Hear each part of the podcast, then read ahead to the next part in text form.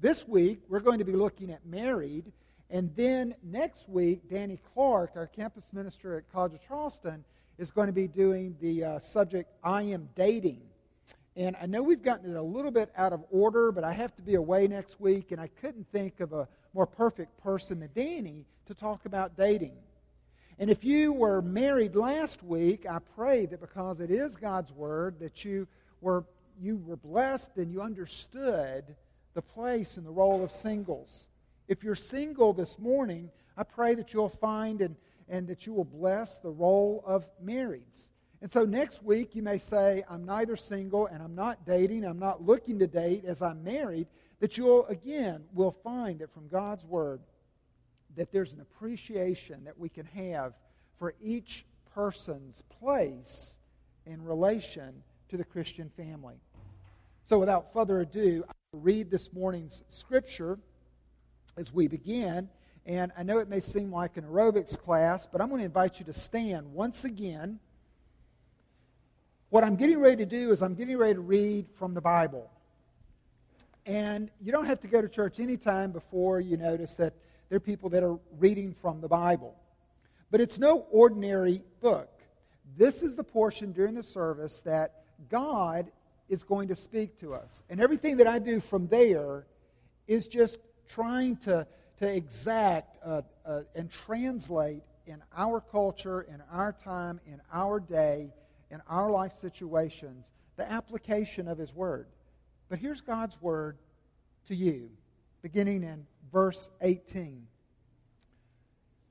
And do not get drunk with wine, for that is debauchery, but be filled with the Spirit, addressing one another in psalms and hymns and spiritual songs, singing and making melody to the Lord with all your heart, giving thanks always and for everything to God the Father in the name of our Lord Jesus Christ submitting to one another out of reverence for Christ.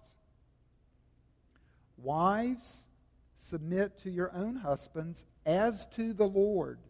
For the husband is the head of the wife, even as Christ is the head of the church, his body, and is himself its Savior. Now, as the church submits to Christ, so also wives should submit in everything to their husbands. Oh, great. Rolled in here with this text today. Husbands, love your wives as Christ loved the church and gave himself up for her, that he might sanctify her, having cleansed her by the washing of water with the word, so that he might present the church to himself in splendor, without spot or wrinkle or any such thing, that she might be holy and without blemish. In the same way, husbands should love their wives as their own bodies. He who loves his wife loves himself. For no one ever hated his own flesh but nourishes and cherishes it, just as Christ does the church, because we are members of his body. Therefore, a man shall leave his father and mother and hold fast to his wife, and the two shall become one flesh. This mystery is profound, and I am saying that it refers to Christ and the church. However, let each one of you love his wife as himself, and let the wife see that she respects her husband. This is God's Word. Please be seated. May is uh, turning out to be marriage month for me. I have a marriage or a wedding that I get to officiate every weekend in May. In fact, I have to be away next weekend because I have two weddings on the same weekend. I love weddings. I love I love the premarital counseling before the wedding. I love the wedding itself. And I encourage the couples to see me as vested in their union such that I become, if they're not affiliated with Two Rivers, I become their pastor at large. So that I have a happy occasion many times when they will come back to Charleston.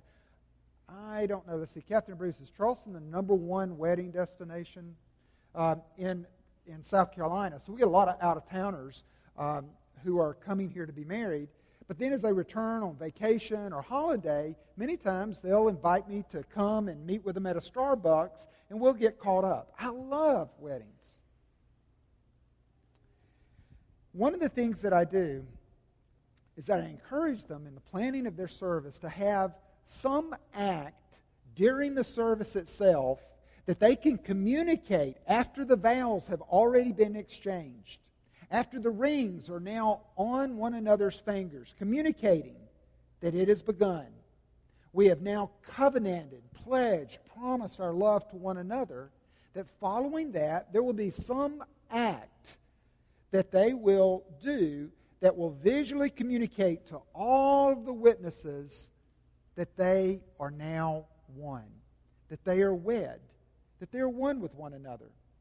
Typically and traditionally, it's a unity candle where the two come and they'll take the two burning candles and the, the one in the middle is not lit. And so they'll take the two candles, the one, each candle on each end, and they will light the center candle. And it's always a little bit debatable when I say, and then you'll blow out your candle and put it back, and it'll be like, I ain't blowing my candle out. He can blow his candle out, but I ain't blowing my candle out. But the two are becoming one. Some people use colored sand. That's very popular. It's hard to light a uni- unity candle when you're on the beach, so some people use colored sand, and the, the two colors blend. Some people, and it's, it's very fun, those that have a Scottish heritage will take a tartan. And like you might have seen in the, the forest in Braveheart, as they're wed, that, that that tartan will be wrapped around their hands so that it would say, This is uniting us. One of the more creative and moving that I observed was in the wedding service, the husband, now the husband, his new bride stepped away, and from one of the seats, she pulled out a guitar that she presented to him. And then he, accepting this guitar, turned and played and sang a song to her. She served him with a gift of adoration and respect.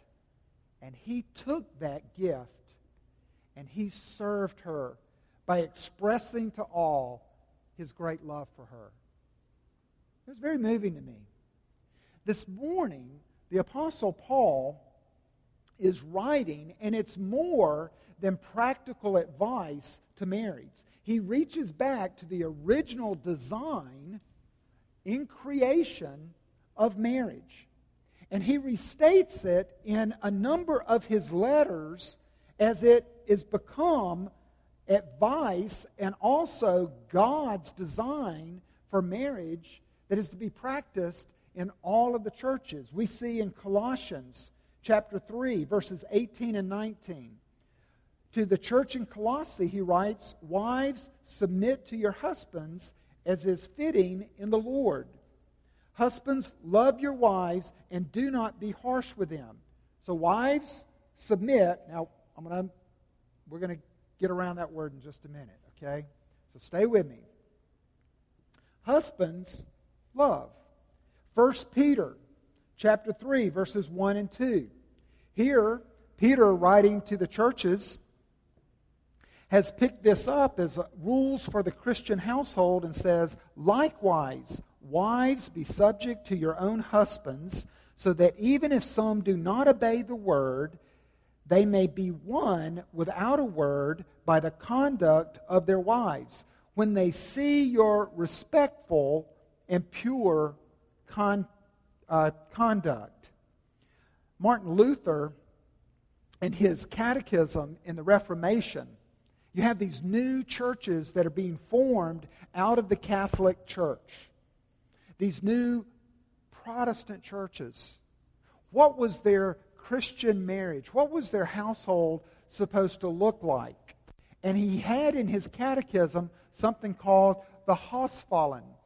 And the Haustafeln were the household rules or the household table of order.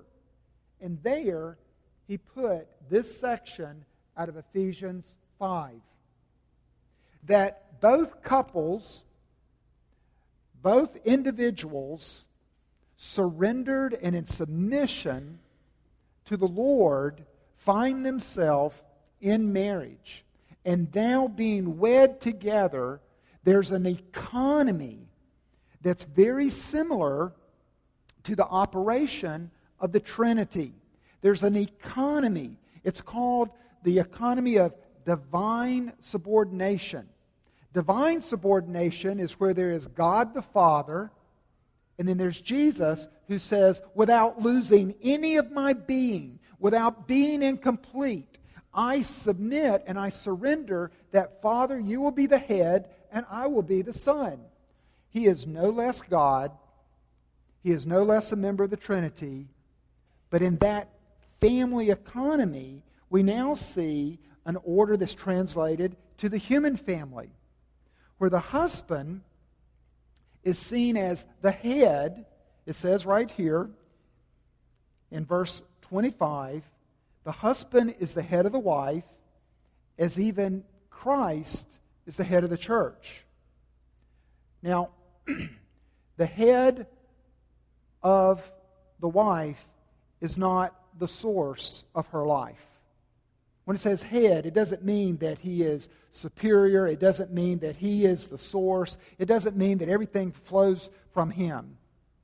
No, it means that simply in the economy of a marriage, then he is an authority. And an authority that is not to lend itself to tyranny, but an authority that is to shoulder the responsibility of the weight of the marriage.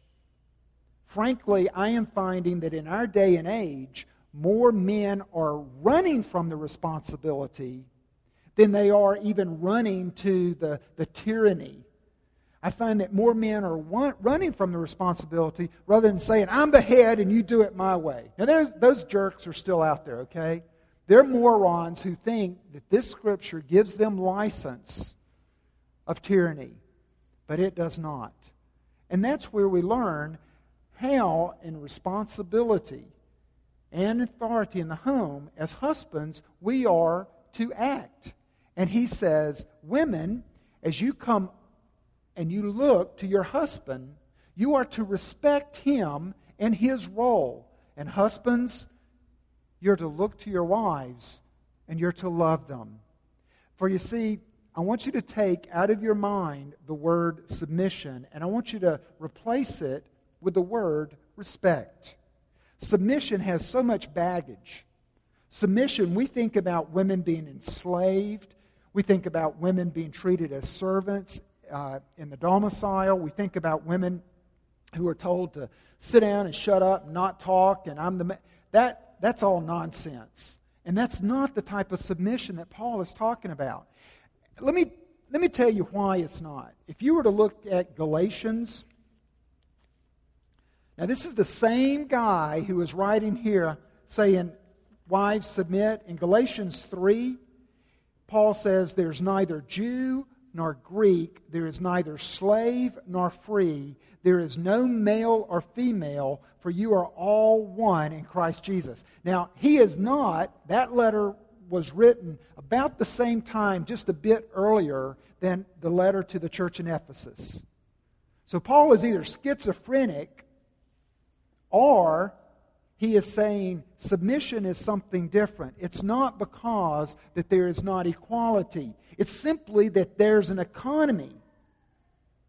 And God is going to hold the man the most accountable.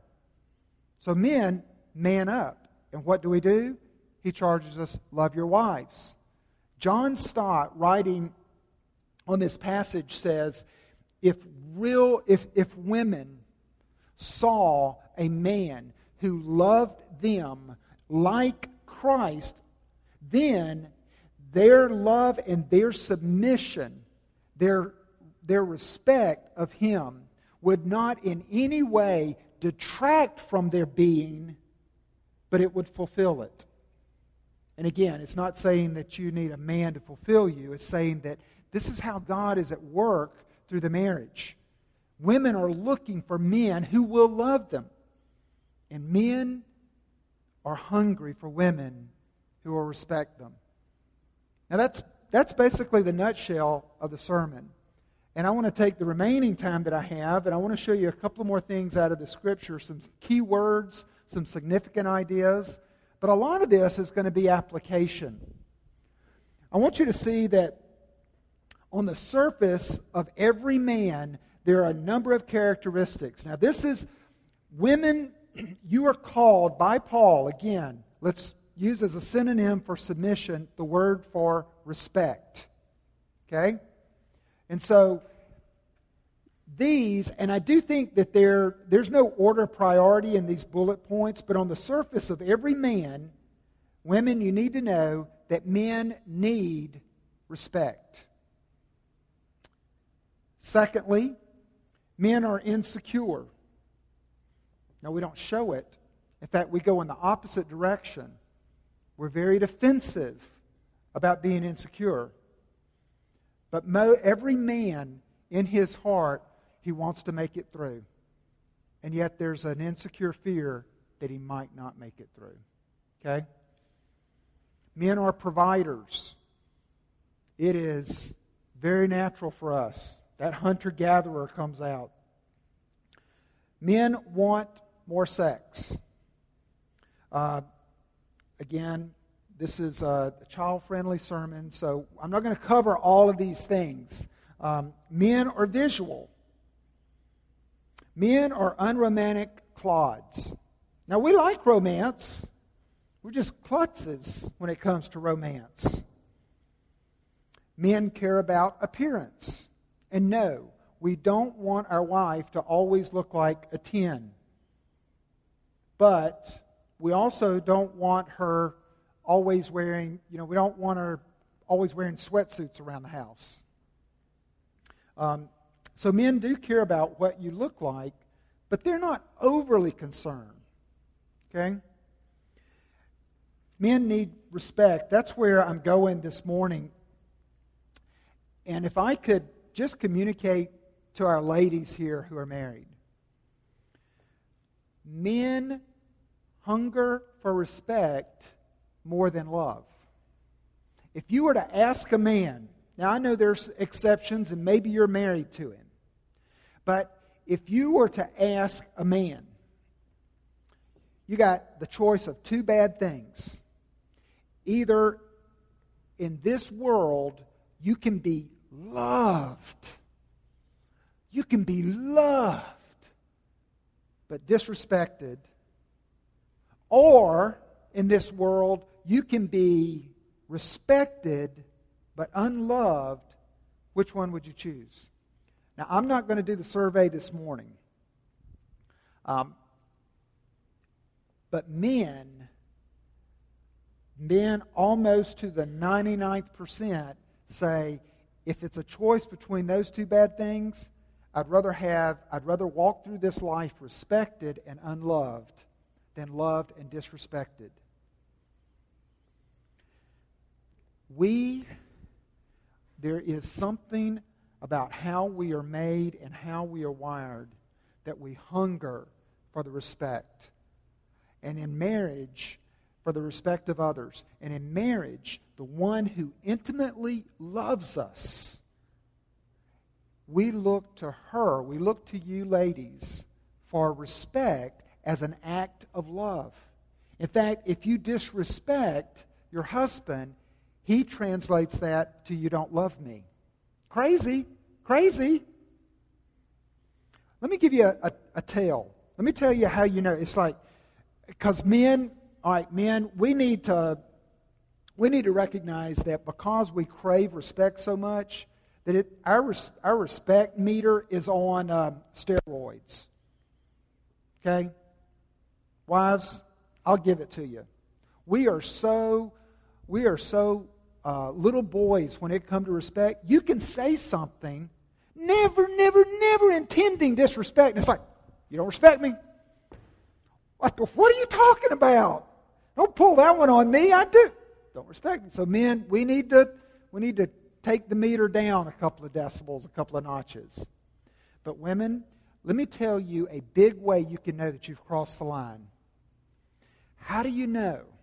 With this guy who sees your respect as love, and when he feels disrespect, feels like you don't love him. How does this man who needs and wants your respect, how do you know if you've crossed the line? And have been disrespectful. check anger. Does he get angry? Does he get angry? Now, I am not in any way justifying inappropriate anger. And the summit is not on men's anger, which is a whole issue in and of itself. There, there, there's a lot to say about anger that's out of bounds. But anger to a man is like tears to a woman, to a woman. You know, I don't completely understand tears, but when Wendy cries, then I know she feels very unloved. She's hurt. She is hurt to her heart. And the signal of that, the, the dashboard light that goes off, is really the, the windshield washer. and I'm like, okay, okay. Well, for men, the signal that we're hurt, the signal that we feel disrespect, is anger. Now, again, I'm not trying to justify irrational, out of bounds anger, but there is a rationale for why men get angry. Um, notice that in this text, Paul didn't say, wives, or he didn't say, husbands, respect your wives. Now, there's plenty that he's not saying disrespect them, not at all. But he's saying it's particularly, if you've got one chief goal in your marriage relationship with your husband, it's to respect him. In verse 33, there's a word there, key word, respect. However, let each one of you love his wife as himself, and let the wife see that she respects her husband. He's boiling it down again to like a catechism. This is the rule. This is what it should look like. This is how to have harmony in the marriage. The man needs respect. You need love. And we tend, we tend already to be giving that that we most want. So I tend to have a lot of respect for Wendy, and she tends to love me very well. But I need to love her more and be more focused on that rather than simply demanding from her what I crave. But here he says that word for respect, see that she respects her husband, is the word that we use and get for the English phobia, fear. But it doesn't, it's wrongly translated here as we do in the English to mean that you're afraid of him. You're not supposed to be fearful of him, but it's a it's a awe. It's a revering. It's an adoring. An adoring fear. It's a supportive fear. It's it's I trust you. For more often as not, that's what we're hearing. When women in the marriage show us disrespect, we feel like they don't trust me to provide. They don't trust me to solve. They don't trust me to act. They don't trust me. Do you remember uh, the movie The Natural? Robert Redford's a baseball player. Through his natural ability to hit the ball, he has just risen through the ranks. He's now a professional baseball player, but he's had a huge slump. And he comes out to bat for his team, and he just gets boos, boos, boos. Strike one, strike two. He's not changing anything, and it looks like he's going to strike out again as he just kind of comes up, and the sun's shining bright, and he's hearing the boos, but then as he's getting ready to to strike the pitch, he notices in the stand that a woman in white has stood up, surrounded by men who are booing the hitter. She stands up, and he sees her. It's, it's someone that he had a, a, a relationship with years ago, but just through the sport, they've become separated. And she stands. Ball comes across. He hits it. Home run. Home run. Notice she didn't stand up and said, Hey, listen, you need to hold that bat a little bit higher. Hey, hey, listen, listen, I own the ball. I own the ball. She didn't say any of that. She just stood for that man in support amidst all of those people that were booing him. And that was enough for him to hit a home run. Women, if you want your man to hit a home run in life, stand in support. And particularly stand in support of him publicly. Now, I got to leave this, but let me give you a couple of Phil Stogner's um, do's and don'ts. Number one, don't control me. Don't control me. Number two, don't remind me. Don't remind me. I got it. I even think about it in my sleep, that to do list. Number three, and this is the most important right here. Most important, and I'll give you a magic bullet before I go on to the men. Don't ever put me down. Don't even do it in a joking way in front of another man. Remember, guys are insecure too. Don't ever put me down in front of another man. This is a that's big. That's big. Now you may say, "What? You're just so sensitive." What would you feel, ladies, if your husband, with other couples, having a nice glass of wine and cheese with some friends and everything, and just joking, he said, Yeah, she's put on 10 pounds lately. Dead. But in the presence of other men, yeah, I can't get him to fix the toilet. Why? You just did that in front of other men who I want to look good to those guys. I want to be strong in front of those guys. Maybe they're even, I work in the same environment with them, and they're thinking, yeah, if he can't control the home, if he can't, if he doesn't have her respect, I ain't going to respect him in the workplace. Now, again, I know maybe I'm exaggerating here, but let me tell you the magic bullet. The magic bullet adore me publicly. And I'm not talking about, oh, no, no, I'm talking about show respect to me to the degree that you make other women jealous of your husband. Oh, let me tell you. Let me tell you what he did the other day. Let me tell you, he took the kids to the park. I mean, he just, I mean, he came and he said, honey, I just want you to take that bubble bath, open up a nice bottle of wine, and, and here's a good book. I got the kids. We're gone for the day. I'm going to come back. We're going to have dinner together. All right? That's great, right? But who knows it? If that man overhears his wife gossiping about him, saying, Let me tell you about my man. And he looks and he says, that's a magic bullet. What's happening is you're showing, you're showing again that you have such a respect for him, and he translates that as trust and love. Okay, men, we're not off the hook. And because of time, I've chosen that I'm only going to preach on the women this morning, and so we're getting ready to end with the benediction. Can't do it, all right, but I'm going to have to be more brief. And I apologize to women for that, but men are simpletons, so I think I can keep it very simple and get through with this in a fair amount of time. But Paul has three times as much to say to men as he does to women. There are three verses, three verses in this Haustafeln, house rules, house order for women. There are nine verses for men. And he keeps it very simple. Because we're so simple, he says, love. Love them. Love your wives. Love them in, um, on the surface of every woman, on the surface of every woman, we find these things. Women need to feel loved. Number two, women are emotional. Feelings are critically important.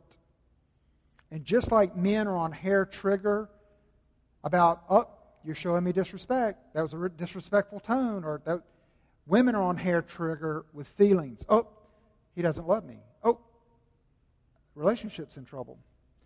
Women want security. Women want a listening ear not a fix. Guys, we are fixers. We are fixers.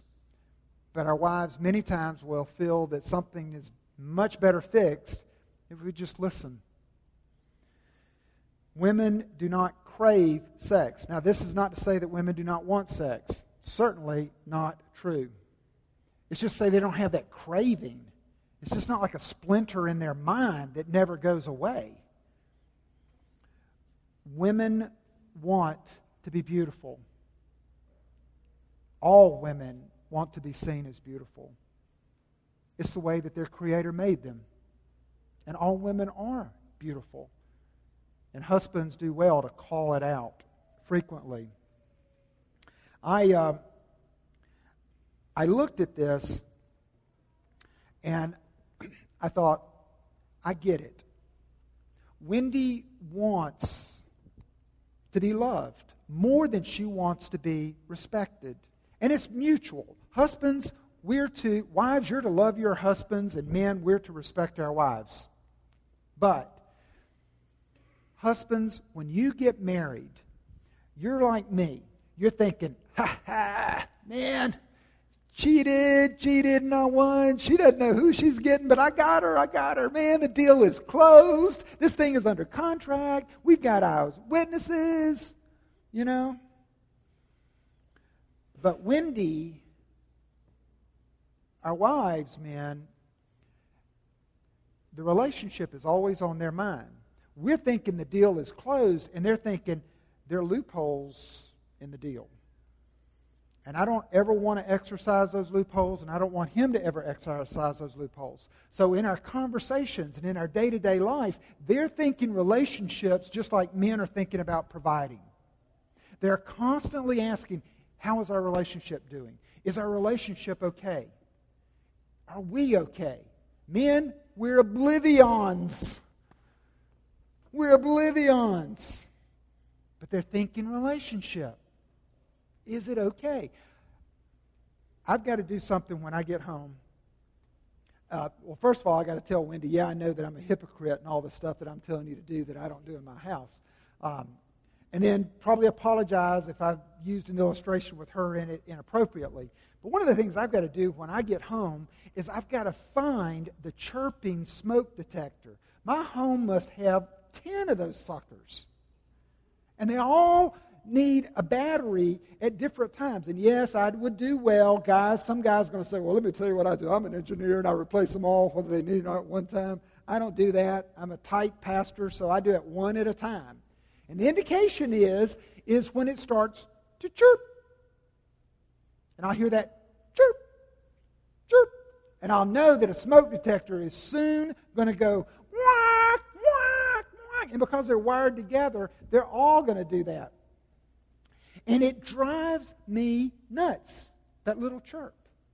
And men, our wives can drive us nuts. Hey, we need to talk. You want to talk? Let's talk.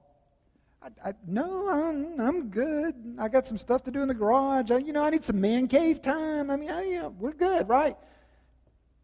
No, we need to talk. Do you love me? These are chirps that can drive guys crazy until we realize that they're really distress calls. Now, we're not in the danger, you know, die zone yet, but you're going to get there if you don't pay attention to the chirp. The alarms are going to go off. When our wives are saying, Do you love me? they're saying, Is our relationship okay? When, when our wives are saying, We need to talk, they're saying, I want to check on our relationship. It's a chirp. And things like conflict, when we get in conflict with our wives, what they are hearing are, you, is, you are displeased with me. And that's, you're going to exercise a loophole and you're going to leave or you're going to get me out. And then on top of that, we have the conflict and I withdraw. I'm like, whew, I got to take time. I, just, I'm going to the back cave for a while, okay? Hey, me and the boys, we're going out for a little bit, or I'm going out to the pond. I mean, we're, I got to take a walk, the dog, or something like that. We withdraw, and what they hear is, what if he doesn't come back? We think we're cooling off, and they're thinking, he may not return this time. Or we get quiet, we just get silent. And they're thinking, does he not care? Does he not care about the relationship?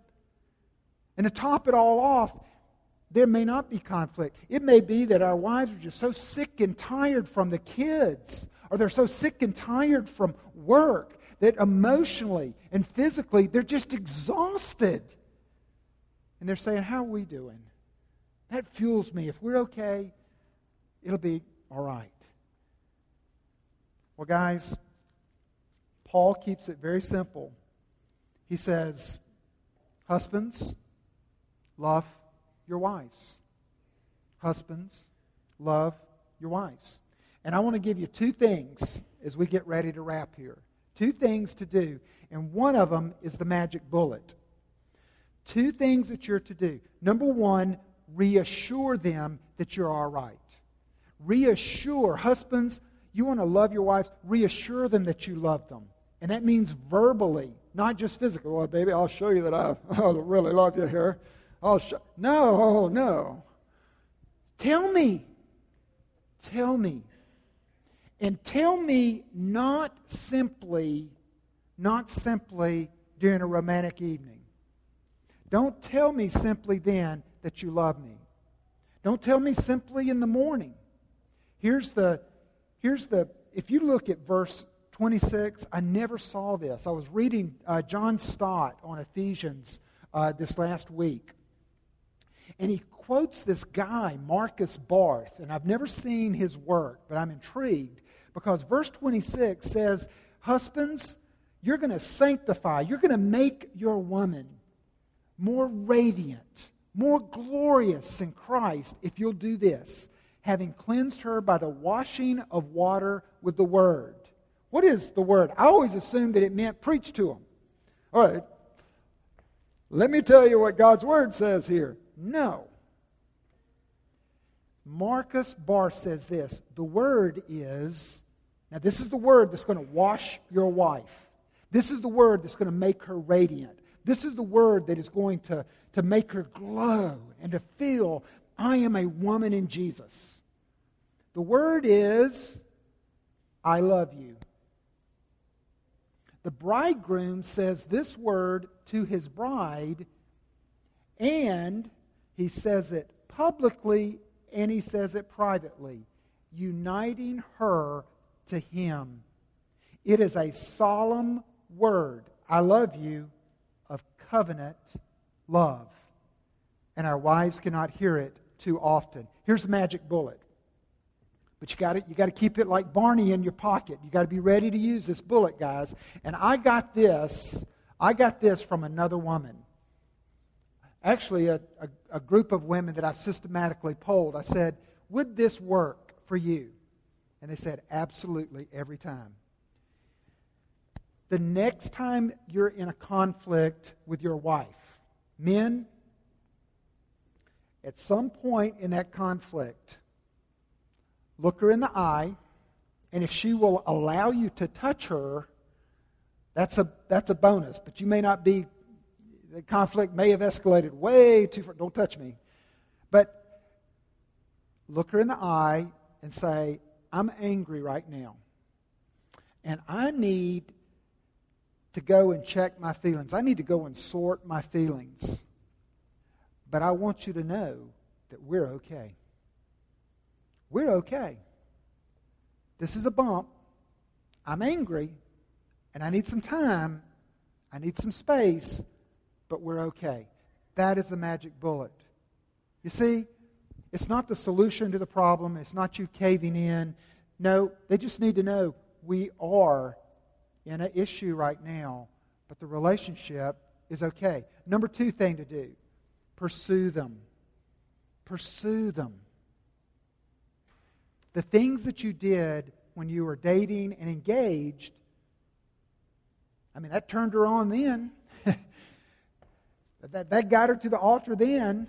So if you find yourself in a stale marriage, consider pursuing her again. I had a, uh, I had a counseling situation one time where I thought the couple would never get back together. They were separated, headed toward divorce.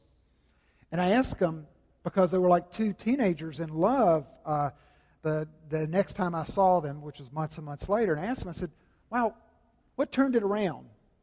You know, what, what, what turned it around? And she said, He came after me. Always before, he never came after me. This time he came after me. He pursued her. He pursued her. She had separated herself and gone, and he said, I'm not satisfied with that. I want our relationship back. I want our relationship. And he pursued her. This, um, this morning, we have a table that if we were to project to the future, it says that this table is going to be the um, is going to be the the marriage table in heaven, and it speaks of our union with God.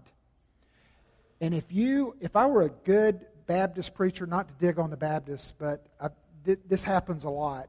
This would be a great place to have an altar call and have people you know, have men, particularly those who are married, say, I am going to show love to my wife, and I pledge that publicly, and women to come forward, I'm going to show respect to my man, I pledge it.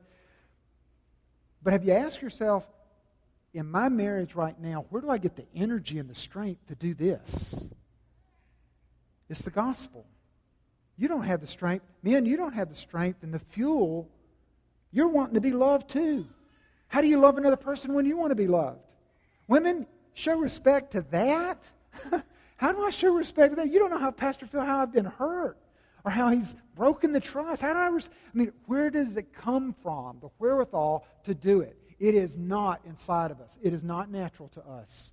We are naturally selfish, and we are naturally hurt and hurtful and hurting. It comes from the gospel. That's why we've included in this text verse 18, where he says, in verse 18, do not get drunk with wine, for that is debauchery, but be filled with the Spirit. Martyn Lloyd-Jones, when he preached on this text, verse 18, he used an illustration out of pharmacology. And he said, Alcohol is a depressant. Wherever you look, Wherever you look, alcohol is characterized as a depressant, not a stimulant, a depressant. But he said, wherever you look in the scriptures, the Holy Spirit, which is the personal presence of Jesus Christ, the personal presence of Jesus Christ, the abiding Holy Spirit, is a stimulant. That's where it begins. And then we get to verse 21 It says, Submit to one another. We submit to all. I can, as I am now submitted to Christ, I can submit to others. Who's going to take care of me if I submit to everybody else? Christ is going to take care of me. Verse 29 No one ever hated his own flesh, but nourishes and cherishes it, just as Christ does the church. And that may be a throwaway mark. But what we realize as we come to this table again and again is this is a table of good news. Christ was not reluctant to die for us. He did it because he cherished us. You're his babies. You're his bride. You're the one for him. He cherishes us. He loves us. That's good news. And to the degree that I hook my heart into that love, I can submit and love others. Fueled by that, I've got love that abounds. Because to the degree that I experience His love, to that same degree, I can now love others. That's the fuel. And this is this is a station where we energize it. There's the battery I've got to take home. Tim Keller says if God had the gospel of Jesus' salvation in mind when he established marriage, then marriage only works to the degree that approximates the pattern of God's self giving love in Christ. Start here, Paul says. Do for your spouse what God did for you in Jesus, and the rest will follow. This battery, charged, as it were, by God's Spirit within, the gospel, the good news of Christ's love for me, I can now put that in the, the chirping monitor, and it's satiated, it's satisfied. And yes, when I feel that in my marriage I'm not respected, or if I feel that I'm not loved, I can certainly look to Jesus Christ to make up that difference, even as He continues to answer my prayers for the other person in their behalf. Let us pray. Heavenly Father, as we come to this table, I pray now that even now you prepare our heart. Our heart is not good, and therefore we don't come to this table because we're perfected yet. We come to this table because we're hungry. We're hungry for more of your love that could express itself in such a Christ honoring manner in all of our relationships. And to this end, we pray you use this table in Christ's name. Amen.